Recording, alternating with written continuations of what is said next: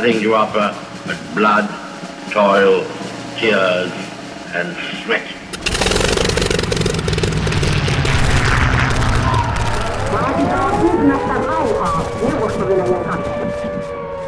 Den norske Nobelkomité har bestemt at uh, Nobels fredspris for 2010 skal tildeles Tämä on Sota ja rauha ja ensimmäinen jakso. Tervetuloa hyvät kuulijat ja tervetuloa myöskin tämänkertaiset vieraamme. Suomen Teheranin suurlähettiläs Keijo Norvanto. Kiitos. Ja entinen Suomen Kiovan apulaissotilasasimies Juha Pikkanen. Kiitos. Ja, ja et ole enää nykyään valtion palveluksessa, joten, joten mainittako, että edustat tässä lähetyksessä itseään. itseäsi. Tuota, kun me nauhoitamme tätä hieman ennen ensimmäistä ulostuloaikaa syyskuuta, niin emme edes uskalla veikata, mitä mahdollisesti on, on maailmassa tällä välillä tapahtunut. Elämme mielenkiintoisia aikoja, mutta joka tapauksessa se syy, miksi juuri te olette täällä, johtuu siitä, että, että jos me katsomme, mitä, miltä maailma on Kiovassa näyttänyt ja miltä se näyttää Teheranissa, yhteistä on varmaankin – olotila, joka ei ole oikein sota eikä oikein rauha, vai jotakin siltä väliltä. Keijo, onko tämä väärä luonnehdinta? Kyllä näin on, että siellähän maan johto puhuu, puhuu siitä, että Iran on tällä hetkellä taloudellisen sodankäynnin kohteena. Ja, he, ja tämä on sitä retoriikkaa, mitä he on nyt sitten siellä muutaman kuukauden ja vuoden toistaneet, kun nämä Yhdysvaltain pakotteet on tullut mit, täysimittaisesti voimaan. Ja totta kai tämmöisen retoriikan taustalla on varmaan se, että halutaan sitten valmistaa kansaa siihen, että ajat on kovia ja kovenee vaan ja kaikkien pitää osallistua talkoisiin ja vetää yhtä köyttä. Juha, sinä olet Kiovassa 2017-2018. Kuinka sotaiselta Ukrainassa näytti? No kyllähän Ukrainassa näytti sotaiselta, jos ajattelee, että siellä Itä-Ukrainassa ö, haavoittuu joka päivä sotilaita ja siviilejä ja kuolee joka viikko sotilaita tai siviilejä. Niin siinä mielessä mä kutsusin sitä sodaksi, mutta että Euroopan unionissahan tästä tilanteesta käytetään sana konflikti. Niin, sodalla ja rauhalla on tietysti hyvin monta erinäköistä nimitystä ja termiä ja, ja, ja tota oikeastaan se melkein tekisi mieli sanoa, että se johtuu siitä, että näitä sotiakin on kovin monenlaisia ja ja, ja tota, maailman siis sotiminen on yhtä vanha kuin ihmiskunta, mutta tota, aika usein nämä sodat on, on olleet jollakin lailla epäsymmetrisiä, niin kuin käytetty, tota, josta varmaan David ja Goliat on niin kuin historian ensimmäisiä esimerkkejä. Onko tuota Venäjä ja Ukraina sitten tai, tai Iran ja Siis Ukrainahan on iso valtio sekin, vaikka Venäjä on tietysti vielä isompi. Ja Iran on taas alueellinen suurvalta varmaan millä tahansa mitta, mittapuulla, vaikka Yhdysvallat on maailman suurin sotilasmahti. On, onko nämä epäsymmetrisiä konflikteja kumpikaan tai molemmat? No kyllä tietysti Iranin näkökulmasta varmaan näin on, että, että Iran katsoo, että he on, on edelleenkin tämän ydinsopimuksen osapuolena, jossa sovittiin tiettyjä – asioita. Iran avasi ydinohjelmansa ja, ja, ja totta kai niin kuin luopui siitä suunnitelmasta, mikä heillä oli ja, ja, tota, ja vasta sitten painoksi sitten he odotti taloudellisia etuja, kauppaa, investointeja tota, Yhdysvalloilta, Euroopalta, muilta mailta ja nyt sitten mitä on tapahtunut, niin Yhdysvallat on, on, on tästä sopimuksesta vetäytyneet ja, ja, ja sitten palauttaneet, siis lisänneet pakotteita – jotka sitten on, niin kuin mä sanoin, että he kokevat, että se on, on vähintäänkin taloudellista terrorismia, ellei sitten sodan, sodankäyntiä. Fakta on se, että, että vaikutukset kohdistuu tietysti kansalaisiin, ö, yrityksiin. Siis tilanne on se, että, että sairaalossa ei ole lääkkeitä. Ö, ihmisiä menehtyy siihen, että he ei saa hoitoa. Ja, ja jos tämä nyt tota, ei, ei kuulosta symmetriseltä, niin, niin mikä sitten? Siinähän kysymys on siitä, että ihmiset kärsii – niin, siis myöskin taloudellisessa sodankäynnissä mm. voi, olla, voi, voi syntyä kuolouhreja, mutta jos mä ajatellaan näitä, niin kuin, näitä omakuvia, niin tota, tota, onko, kokeeko Ukraina, että se on, tai Iran, että se on tämmöinen, onko uhriutumista havaittavissa? Onko nämä Goliatta ja Davitteihin verrattuna molemmat vai, vai tai onko ainakin lietsotaanko semmoista mielialaa? No kyllä, Ukrainassa koetaan selkeästi, että Venäjä, Venäjä on se aggressori ja, ja, ja he on puolustamassa omaa maataan omalla maallaan. Joskus tietysti myöskin pienemmät hyökkää isompienkin. No, to, niin. totta sekin on, mutta... Että... Mutta mut Venäjähän on vanha isoveli. isoveli. Sekä omasta mielestä ja oli aikoinaan varmaan pitkään ukrainalaisten mielestäkin vähän isoveli. Vai onko se toisin päin, että tota, ukrainalaiset muistuttaa, että Rus on alun perin Kiovasta lähtöisin ja tuonti tavaraa Venäjälle? Niin, kyllähän esimerkiksi Ukrainan kirkko on monta sataa vuotta vanhempi kuin Venäjän kirkko. Ja, ja tällä hetkellähän Ukrainan kirkko pyrkii eroon Venäjän kirkosta. Jos mietitään Iranissa, niin tota, tämä nykyisen konfliktin juuret on tietysti 79 vallankumouksessa ja varsinkin sitä seuranneessa Yhdysvaltain lähetystön miehityksessä, niin silloin ei ollut ainakaan uhrimielillä, vaan päinvastoin suurelle saatanalle näytettiin.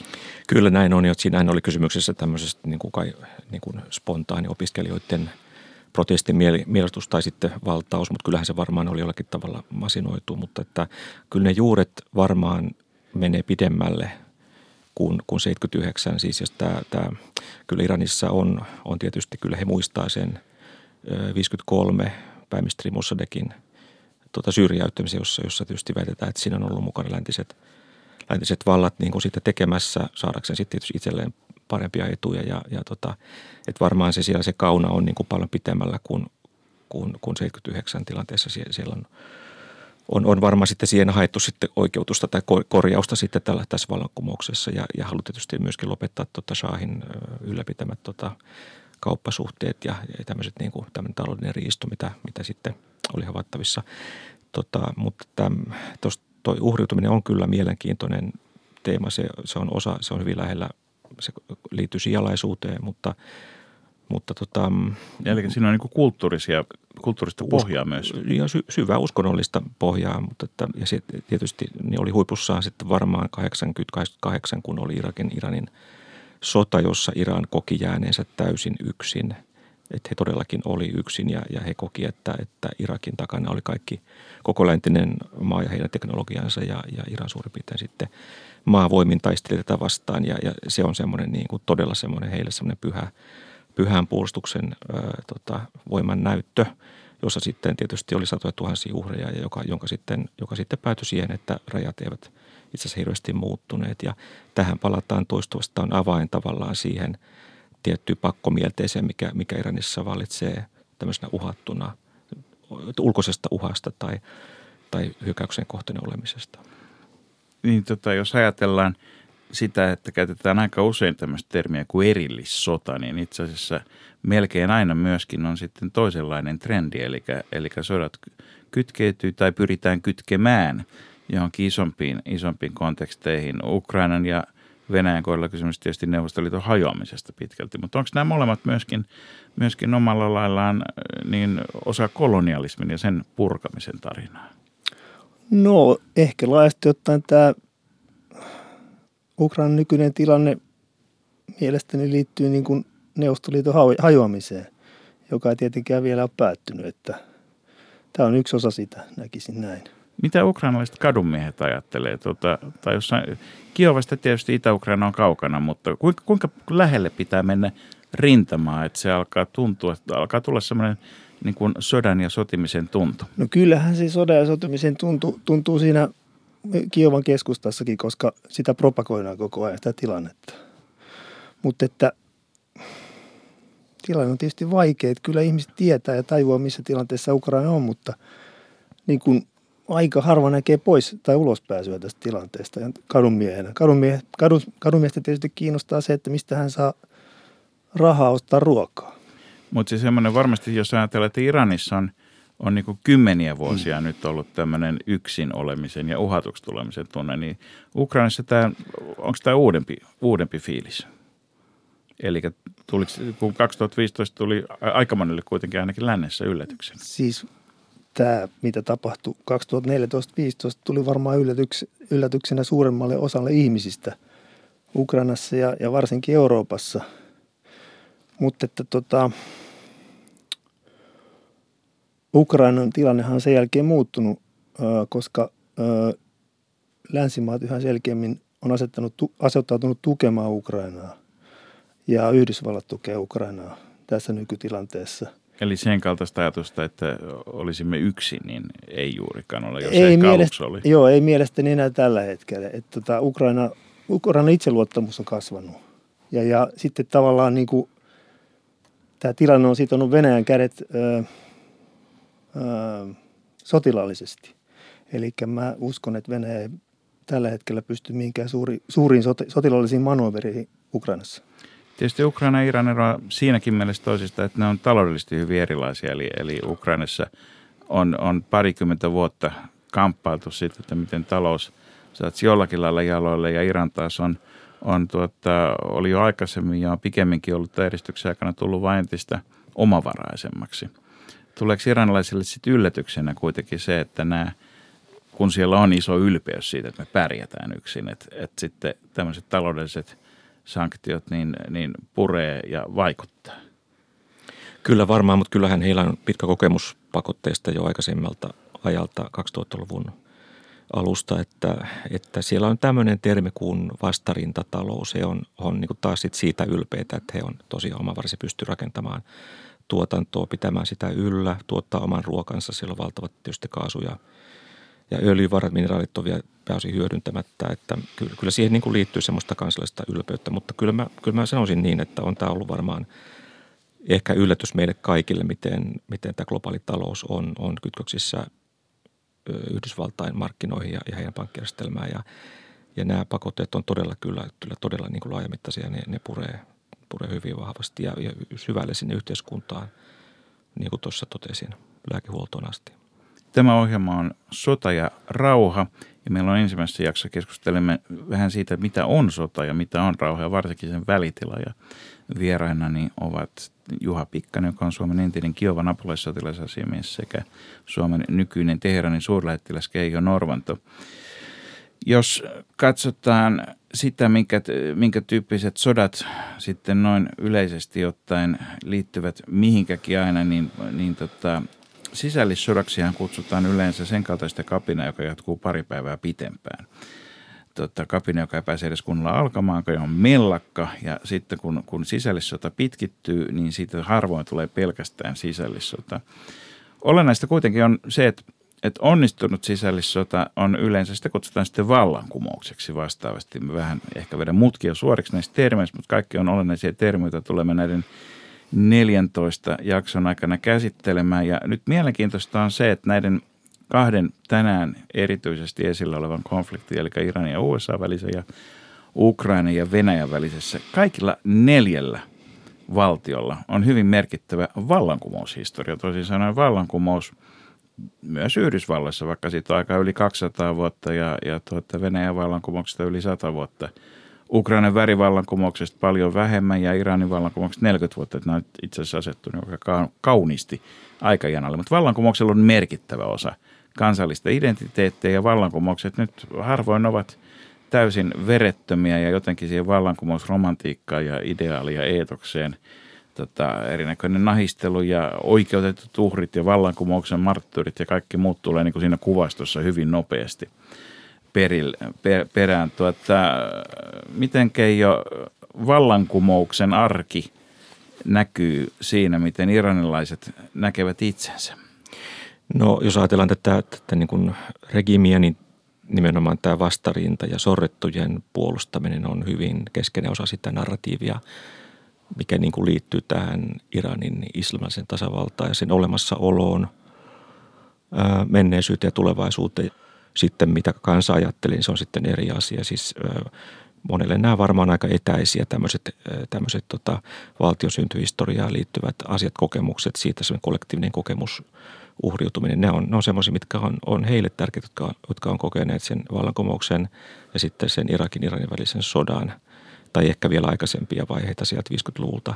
Mutta, mutta kuitenkin suurin osahan on, on nuorta väestöä, joka ei koskaan tällaista ole kokenut ja, ja mikä sitten se merkitys heille on, niin niin se on sitten, se on sitten toinen kysymys. Niin 40 tai 60 vuodessa vallankumoustaistelija tehtiin harmaantua, mutta Kiovassa sen sijaan Maidan on ihan tuoreessa muistissa myös nuoremmalla väestöllä. Joo, siis vallankumous on tapahtu viisi vuotta sitten ja Venäjän narratiivihan on tietysti, että se oli lännen avulla tehty vallankeikaus, mutta kyllä mä, kyllä mä näkisin, että, että tota, tämä oli niin pääasiassa niin kuin ukrainalaisten omaa, omaa tahtoa ja oma pyrkimys muuttaa asioita. Kuinka paljon Ukrainassa näkee kuulee vallankumousretoriikkaa? No sanoisin, että yhä vähemmän, että, että se vallankumous on mun mielestäni niin kuin menneen talven lumia ja nyt pitäisi pyrkiä eteenpäin niin hallinnon uudistamisessa ja, ja, ja korruption vähentämisessä ja, ja talouden tehostamisessa ja yleensäkin länsimaistamisessa. Vallan, vallankumous on ohi, nyt on syytä ryhtyä töihin. Näin. Totta, tietysti mitä enemmän aikaa vallankumouksesta menee, sen vaikeampi se on ylläpitää sitä retoriikkaa. Tästä tietysti Neuvostoliitto ja Venäjä oli hyvät esimerkit, mutta eipä tuota Amerikkaakaan nyt helposti ajattele niin kuin vallankumouksena vaikka, tai vallankumouksellisena pikemminkin voi sanoa, että ehkä ensimmäisten 50 vuoden jälkeen Amerikka on ollut enemmänkin kukistamassa erinäköisiä vallankumouksia kuin varsinaisesti lietsomassa kumouksia, tota, vallankaappauksia ja kumouksen välinen ero on niin hiuksen hieno, että ei mennä siihen. siihen. Mutta tota Iranissa vallankumousretoriikka on, se on hyvin tärkeä osa. Siellähän on muun muassa tämä vallankumouskaarti.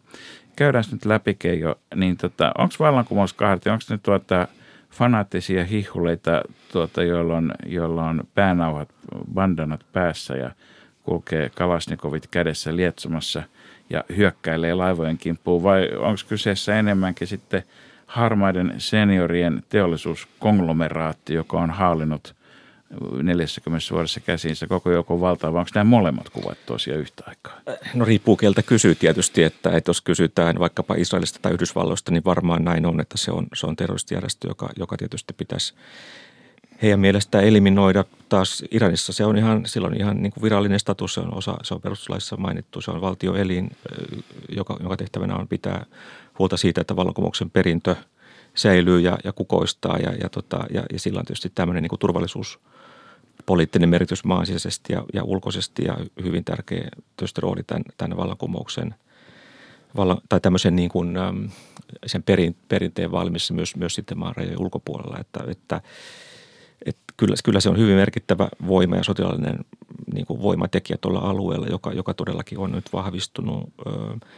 Ja, ja ja tietenkin niin kuin, se, se on hyvin ristiriitainen niin kuin, niin kuin toimija tässä mielessä, mutta, mutta tota, fakta on se, että kyllähän sen, sen rooli on nyt kasvanut näiden pakotteiden seurauksena. Se on ihan selvä, vaikka sitä varmaan olisi haluttukaan, niin, niin, niin valkomuskaartin rooli taloudessa vahvistuu entisestään ja he, he on hyvin vahvoja erinäisillä sektoreilla, kuten nyt vaikka rakennusteollisuudessa – ja, ja, tota, ja tietenkin on niin, että ja silloinhan se on pois tästä yksityisen sektorin normaalista kehittymisestä, kun, kun tämmöinen iso toimija toimii siellä ja, ja tota, pyörittää bisnestä hyvinkin harmaan talouden menetelmillä, että, että, että silloin kun Rohani valittiin presidentiksi, niin kyllähän silloin yksi teema oli se, että millä tavalla vallankumouskaartin roolia taloudessa voitaisiin voitais vähettää. Ja se on se, se yksi iso riskitekijä, kun, kun Iranin markkinoille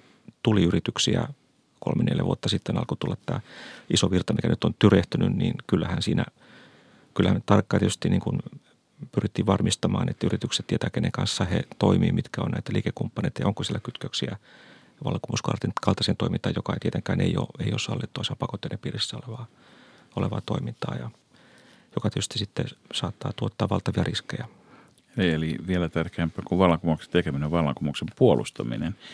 Tätä, mitä, mitä sotimiseen tulee, niin siihen, siihen tietysti tarvitaan, on aina tarvittu jonkinnäköinen armeija. Ja kulunut sanotahan on, että jos ei maassa ole, jos siellä on nolla armeija, niin sitten siellä on jonkun toisen armeija, jos ei ole oma armeija. Mutta tietysti Iranissa näitä ase, asevoimia on siis tietysti mielessä useampiakin. Siellä on normaali armeija, sitten on vallankumouskaarti ja muuta. Ukrainassa, tuota, millainen Ukrainan puolustusvoima? Tehtikö Ukraina 20 itsenäisyyden vuodessa rakentaa armeijaa vai mitä varten tähän Venäjän aggressioon ei sitten vastattu? Mitä varten Ukraina on lähtenyt puolustustaisteluun siinä vaiheessa, kun pienet vihreät miehet ensin tulivat ja sitten erinäköiset ase, ase pyssymiehet nousivat, nousivat tuota Itä-Ukrainassa aseisiin? Niin siis tilanne siinä vaiheessa – kun Krim miehitettiin, niin oli Ukrainassa hyvin epävarma. Ja, ja Maidanilla oli meneillään vallankumous. Eli tämä tuskin on sattumaa. Ja, ja, sitten, niin, ja, ja sitten mentiin Itä-Ukrainaan ja ö, aluksi konflikti näytti sisäiseltä, kun sitten suhteellisen pian selvisi, että, että taustalla oli niin kuin Venäjän vahva tuki. Ja, ja siinä vaiheessa Ukraina, Ukrainan puolustus vasta alkoi niin kuin organisoitua, eli, eli asevoimat oli laiminlyöty ja, ja tämä ensipuolustus niin tavallaan perustuu näiden vapaaehtoisjoukkojen varaan. Mut nythän Ukrainan puolustusvoimat on suhteellisen kehittyneet ja, ja, ja vahvat ja, ja varmaan nykyisellään pystyisivät niin torjumaan isonkin, isonkin hyökkäyksen ainakin hetkeksi aikaa, mutta niin kuin mä sanoin, niin nämä lännen pakotteet ja Yhdysvaltain tuki niin sitoo Venäjän kädet niin sotilaallisesti tällä hetkellä. Niin, että sitä aktiivista uhkaa ei, mutta tietysti joku merkitys silläkin, että pelote on eri luokkaa kuin 2014. Totta kai. Mitä, mitä, mitä joukkoa tuota, nämä Ukrainan armeijan johto silloin 2014 oli? Oliko he entisiä neuvostoupseereja, oliko he saanut lännessä koulutusta vai oliko he harjoitellut keskenään jousipyssyillä ja ritsoilla? Mä näkisin, että niin kuin sen aikainen Ukrainan asevoimien johto oli tietysti niin Neuvostoliitossa koulutettu ja, ja, ja vanhaa neuvostokaaderia, mutta että nyt tämän sodan aikana niin tilanne on muuttunut siinä mielessä, että heillä on omia nuoria upseereita, jotka niin kuin, osa heistä on lännessä koulutettu ja, ja, ja ajattelee hyvinkin uudenaikaisesti niin asevoimista.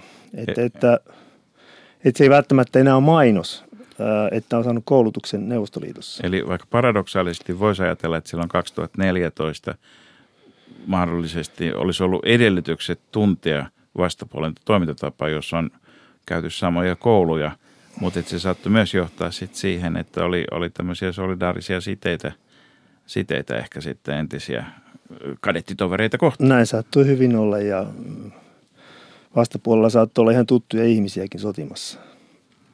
Ja, ja tuota, tämä vaan kertoo siitä, että semmoinen, semmoinen termi kuin, että milloin armeija on niin kuin luotettava johdon kannalta, niin se on kaikkea muuta kuin kauhean yksinkertainen asia.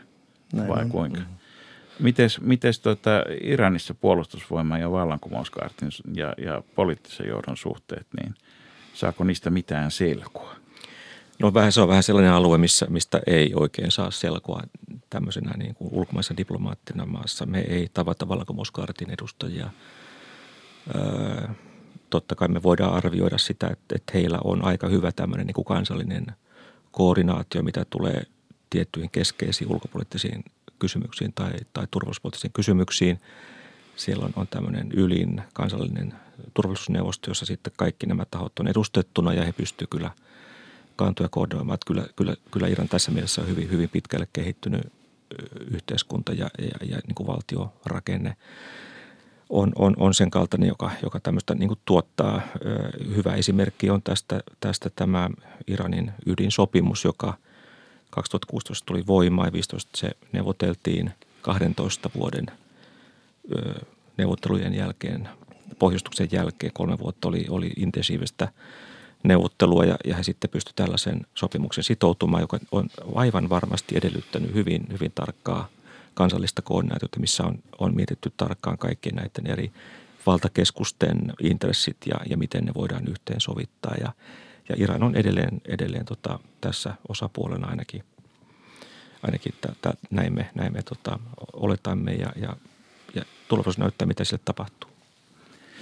No kahden, kahden kauppa on tietysti myöskään sit osittain kolmannen korvapuusti ja, ja tuota, silloin täytyy kysyä aina, että missä joukoissa Suomi on. Niin Suomihan on nykyään EU-joukoissa ja tietysti me olemme olleet ihan konkreettisestikin osa YK on joukko, joka nyt on maailmanhistoriassa aika ainutlaatuinen innovaatio sinänsä, että on, on tämmöisiä rauhanturvajoukkoja ollut. Tota, mikä, mikä rooli, rooli EUlla, jota, jota, joka kuitenkin yksi ihan keskeinen funktio on tämä rauhanorganisaatio, että ensisijaisesti että Saksa ja Ranska eivät sotisi keskenään, mutta tietysti saman tien kun tähän on päästy, niin – niin tota mahdollisuuksia, tai ainakin kunnianhimoa helposti jo enempääkin, niin mitä, mitä EU tekee, mitä se voi tehdä ää, Iranissa tai Ukrainassa?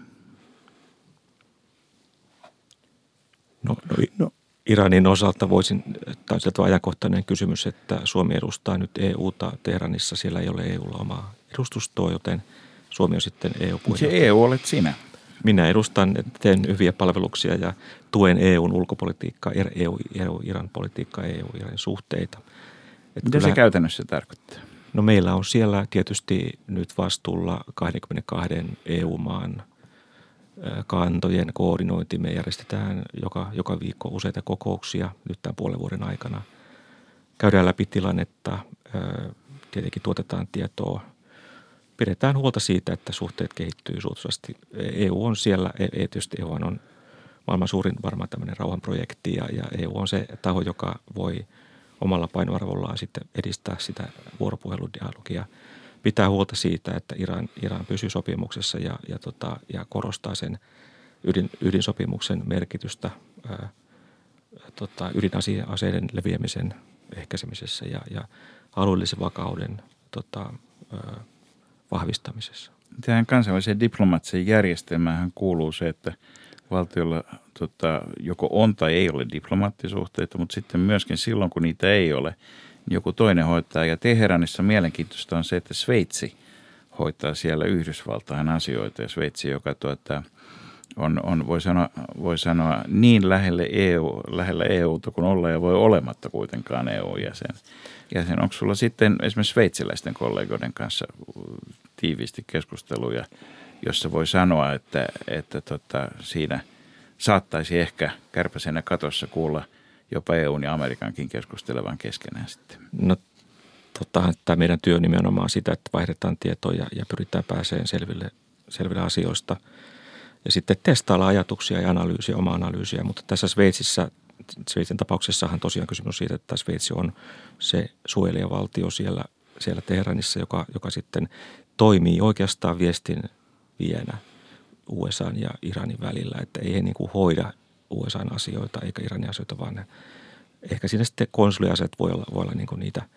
Eli jos on, on vankeja tai on muuta konsuli, konsuliasiaa, niin silloin Sveitsi toimii siinä, siinä sitten tämän USAn puolesta. Taas Yhdysvalloissa Pakistan sitten hoitaa, hoitaa Iranin asioita. Eli, eli kyllä he varmaan on ensimmäisiä, jotka sitten tietää, mikäli jotakin alkaa tapahtua siis hyvässä tai pahassa.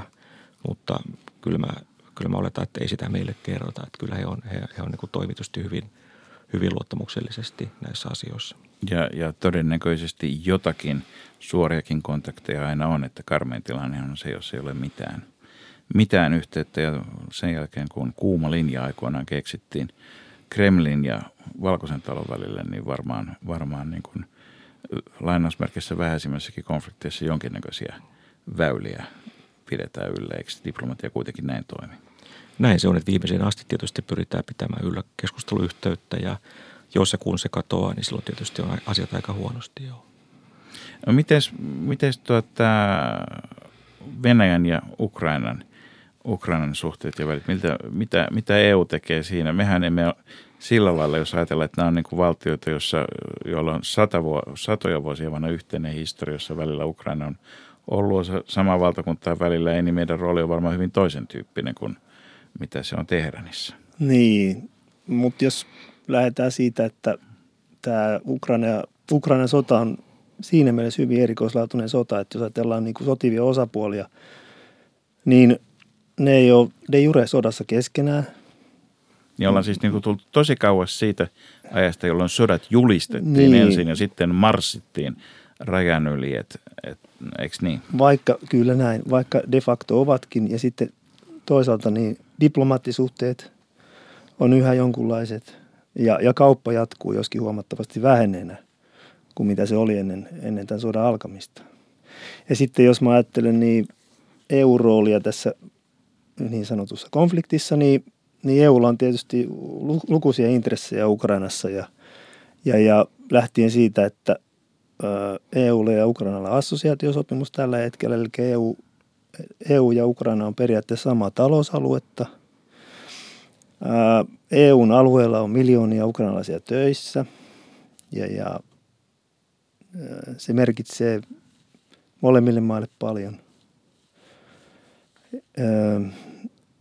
Ja sitten tietysti niin EUn pakotteet ja EU, EUn tavoite näiden pakotteiden kautta on pitää tämä, tämä konflikti, tai rauhoittaa tämä konflikti nykyisestään, mutta, mutta tämä EUn, ehkä EUn, EUn työkalut tämän konfliktin lopettamiseen ei, ei mielestäni tällä hetkellä riitä.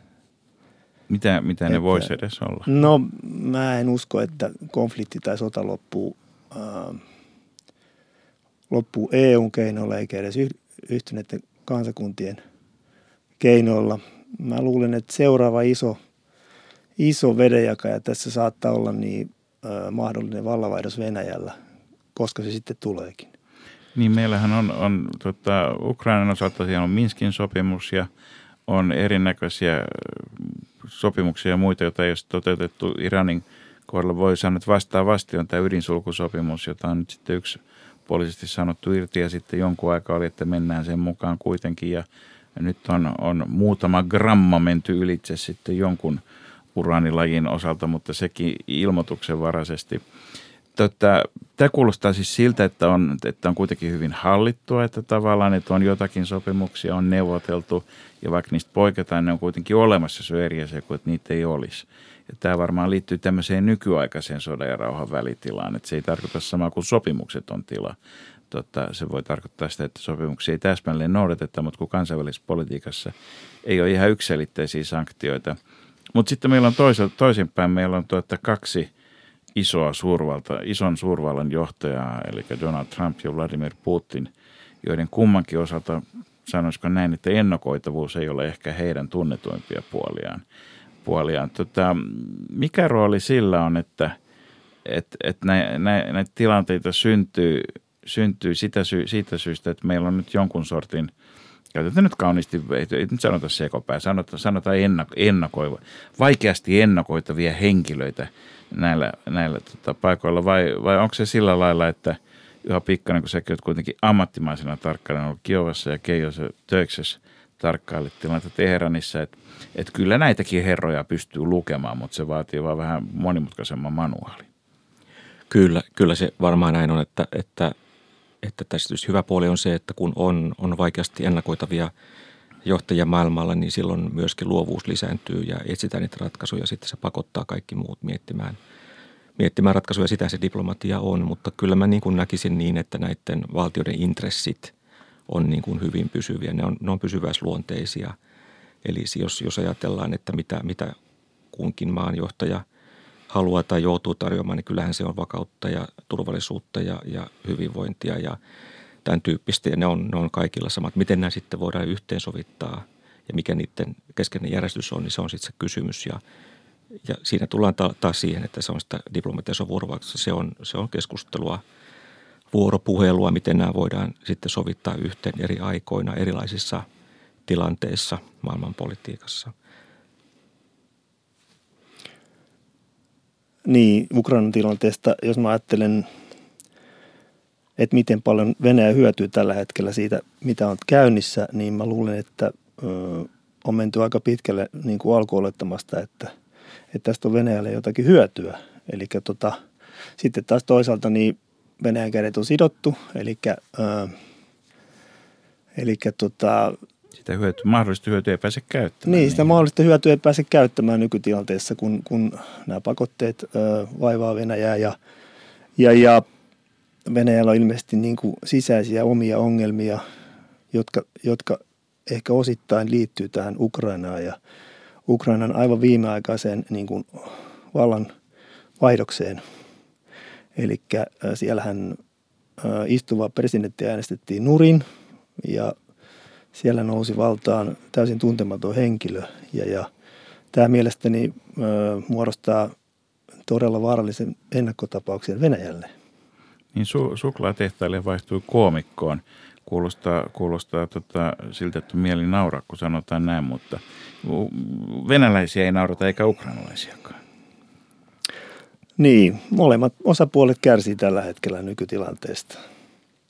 Ja nämä tyypillistähän tietysti tämmöisille, että vaikka näitä pyritään hallitsemaan jollakin lailla näitä sodan ja rauhan välitilassa olevia konflikteja, on se, että, että nekin muuttuu ja nekin elää. Ja jos, jos ehkä – ehkä Krimin valtaus oli, oli Putinille mahdollisuus, tai tar, tota, sen takana saattoi olla tarve ostaa lisää aikaa sitten eläkeläisten, ehkä. eläkeläisten vaatimuksia kohtaan ja muuta, niin jossakin vaiheessahan se niin kuin aika on, aika on ostettu sitten ja, ja varmasti, varmasti myöskin, myöskin niin tota Teheranissa niin, niin tota, aika kuluu. Mikä, mikä, muut, mikä on Yhdysvaltain ja Iranin suhteessa 40 vuoden aikana muuttunut eniten, riippumatta nyt siitä, että kuka siellä valkoisessa talossa on kulloinkin ollut?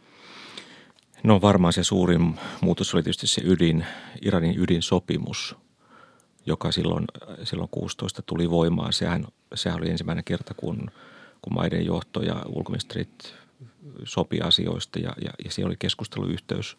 Se oli valtava muutos ja, ja se on edelleen, niin kuin mä sanoin, se on edelleen voimassa ja sen, sen, se on myöskin EUlle ja, ja näille suurelle kolmelle EU-maalle myöskin turvallisuusneuvostolle YKlle niin kuin iso saavutus ja, ja, ja jos ajatellaan tätä ydinaseiden leviämisen ehkäisemistä, niin, niin, niin valtavan iso diplomaattinen voitto, jota, jota ei pidä päästä valumaan hukkaan, vaan sitä pitää kaikin keinoin sitten varjella ja sitä tässä EU ja, ja, ja Suomi me kaikki ollaan tekemässä ja, ja myöskin varmaan Iranin nykyjohto tähän pyrkii, että, että nyt yksi sopimusosapuoli on lähtenyt siitä pois ja, ja on asettanut uusia ehtoja ja, ja ja pakotteita ja pyrkii painostamaan sitten Iraniin entistäkin parempaan sopimukseen, mikä, mikä tietysti on aika paljon vaadittu, kun, kun tämäkin kesti 12 vuotta, niin miten sitten voidaan ajatella, että muutaman kuukauden aikana saataisiin joku parempi sopimus aikaan, mutta se on heidän USAn ää, nykyjohdon päätös, se on se, mitä EU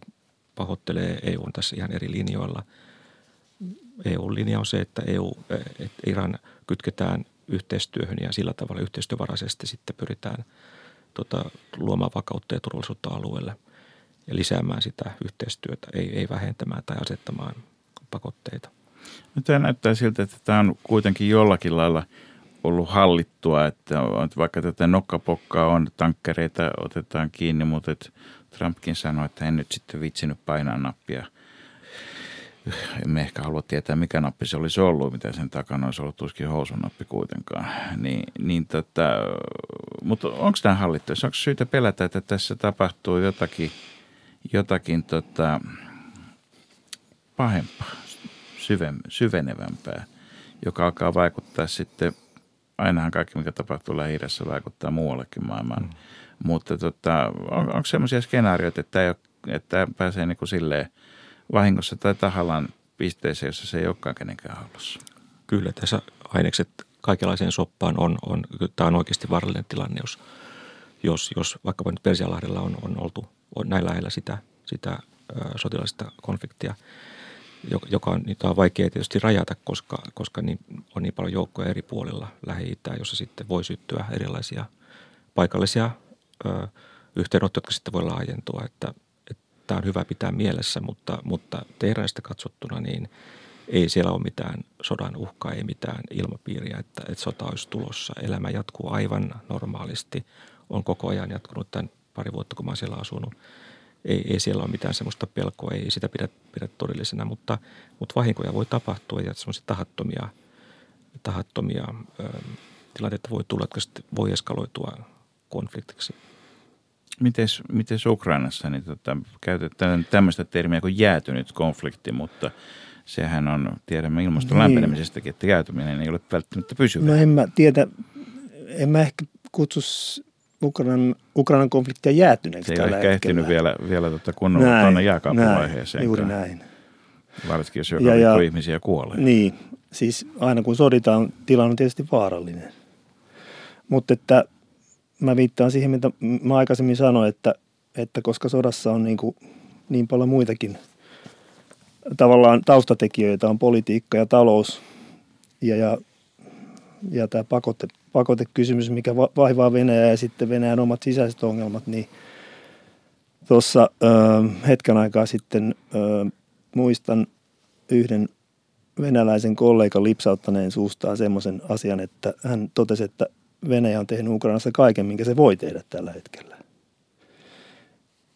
Eli, eli yksikin metri lisää eteenpäin on, on niin kuin hyvin selkeästi sitten tulee tavalla tai toisella takki, ei Juuri välttämättä näin. perinteisen Juuri näin. mittareilla, mutta jollakin tavalla.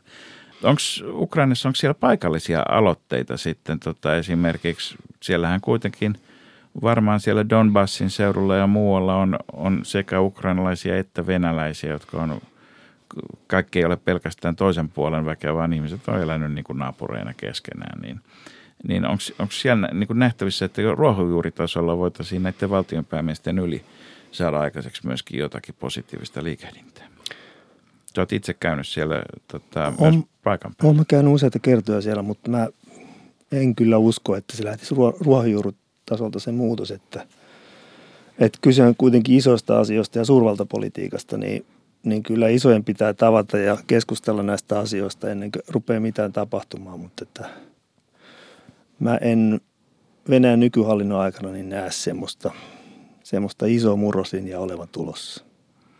Miten Iranissa se ei tieten, tietenkään ole länsimaisittain normaali kansalaisyhteiskunta, mutta kyllä sielläkin kansalaisyhteiskunta on.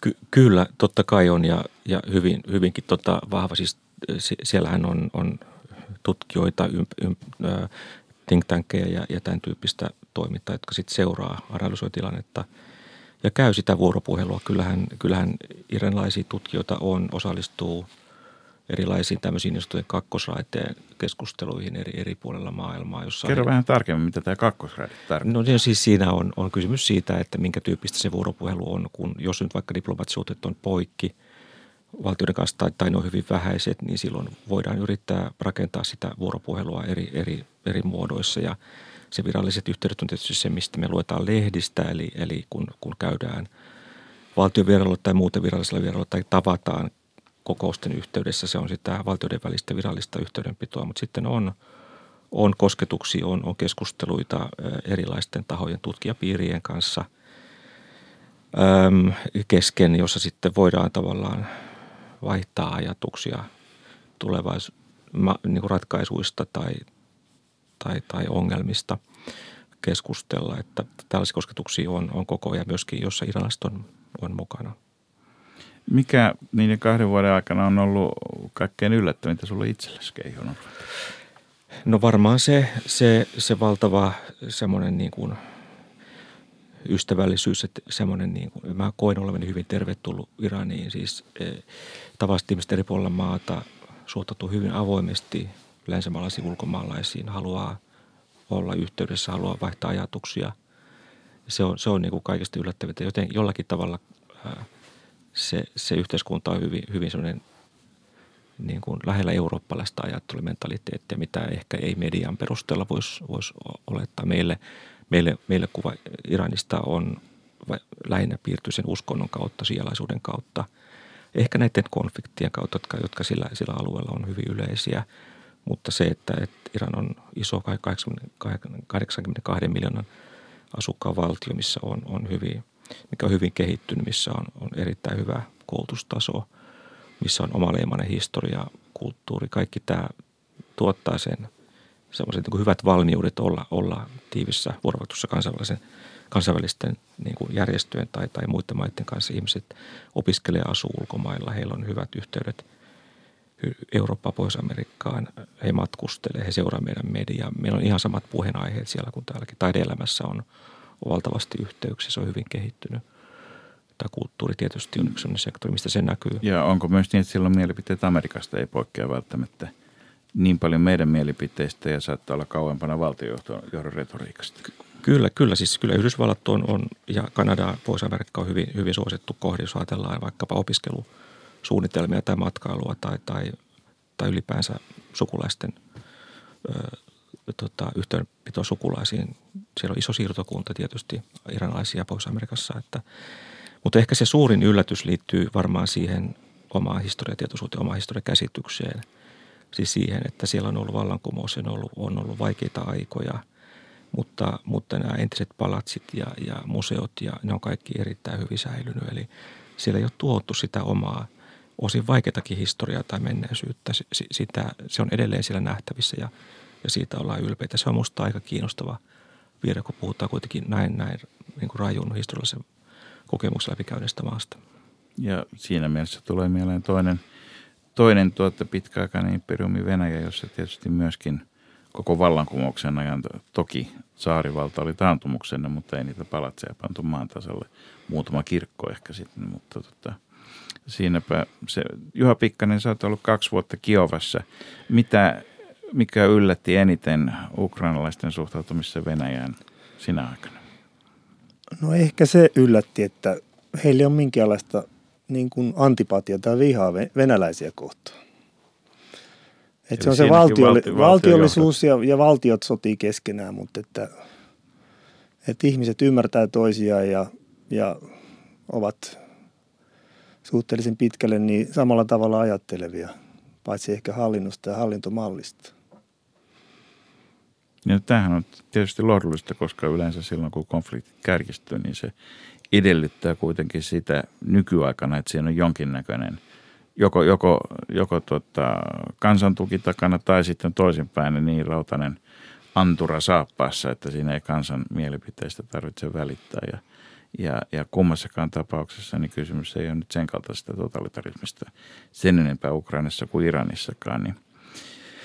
Mitäs veikkaatte, arvon, arvon herrat, että milloin, kauanko tässä menee, että tilanne nyt kähtää jollakin lailla parempaan päin?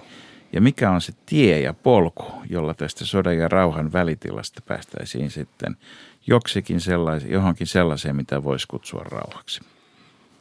No tietysti se on se vuoropuhelu, dialogihan se on se, mitä, mitä me Euroopan unionin niin kuin piirissä ajetaan ja se on meille myöskin hyvin ymmärrettävä Suom, Suomen, eli semmoinen niin kuin alueen maiden kesken tapahtuva aito vuoropuhelu, dialogi on se, siis sitoutuminen siihen, siihen vuoropuheluun ja siihen, sen tuloksiin, niin se on, se on se vain tavoitteellisuus siinä, että pyritään saavuttaa jotakin parempaa kuin mitä tällä hetkellä on. Se on se, mikä meidän mielestä eurooppalaisesta näkökulmasta on, on olennaista. No ehkä pitäisi sanoa niin kuin ukrainalaiset, että toivon, mutta en usko. Eli kysymys on tosi vaikea, että, että miten me saataisiin lykittyä tätä Ukrainan tilannetta eteenpäin tällä hetkellä. Että se on niin patissa kuin vaan voi olla. Mutta että suurvaltapolitiikka, Venäjän muutos, ää, aika, ää, sukupolven muuttuminen, neuvostosukupolvien ää, siirtyminen eläkkeelle, uusien itsenäisessä Ukrainassa syntyneiden ihmisten niin tulovaltaan ja, ja valtiorakenteisiin ja, ja ehkä samat asiat Venäjällä. Aika auttaa, mutta että, ö, erittäin tärkeää, että me jatketaan ö, tätä pakotepolitiikkaa ja, ja Ukrainan tukemista. Sanoisin, että se on erittäin ensiarvoisen tärkeää Ukrainalle ja, ja Ukrainan kehityksen jatkamiseksi – ja aivan lopuksi Juha Pikkanen ja Keijo Norvanto vielä. Mitä opimme Ukrainan Venäjän konfliktista ja Iranin USA konfliktista? Mitä opimme sodasta ja rauhasta näistä? Varmaan se, se tässä Iranin kohdalla niin, miten tärkeää on, on viimeiseen asti pyrkiä pitämään diplomaattiset kanavat auki, jotta sitten voidaan löytää vaihtoehto sille, sille tilanteen kärjistymiselle ja, ja, ja konfliktille ja, ja sodalle. Siis että viimeisen asti yritetään sitä ei pakottamalla, vaan, vaan sitouttamalla osapuolet, jotka nyt on, on relevanttia, niin tota, puhumaan toisillensa ja, ja, ja käymään läpi sitä, niitä vaikeitakin kysymyksiä puhumalla. Ähm, Ukrainan kohdalla mä sanoisin, että, että Venäjä huolimatta äärettömän hyvästä Ukrainan tietämyksestä ja tuntemuksestaan – ehkä aliarvioi äh, Ukrainan kansan halun ja tahdon äh, elää itsenäisesti ja, ja pyrkimyksen modernisoida yhteiskunnan. Ja, ja ehkä tähän sopisi se Juisen lentävä lause se, kun henki on vahva, niin vähänkin työ riittää maailman luomiseen, jos ajattelee Ukrainaa, nyky-Ukrainaa tähän on hyvä lopettaa. Paljon kiitoksia Suomen entinen Kiovan apulaissotilasasiamies Juha Pikkanen ja Kiitos. Suomen Tehranin suurlähettiläs Keijo Norvento. Kiitos. Tämä oli Sota ja rauha.